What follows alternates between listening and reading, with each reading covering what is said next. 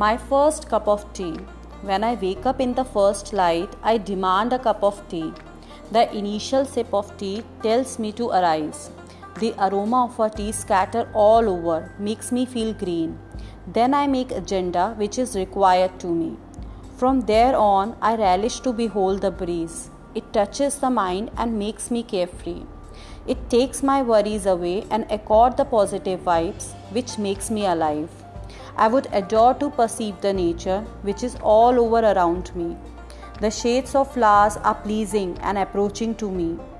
This is how way to start the day, as well as my whole day plans are rest on a compact cup of tea.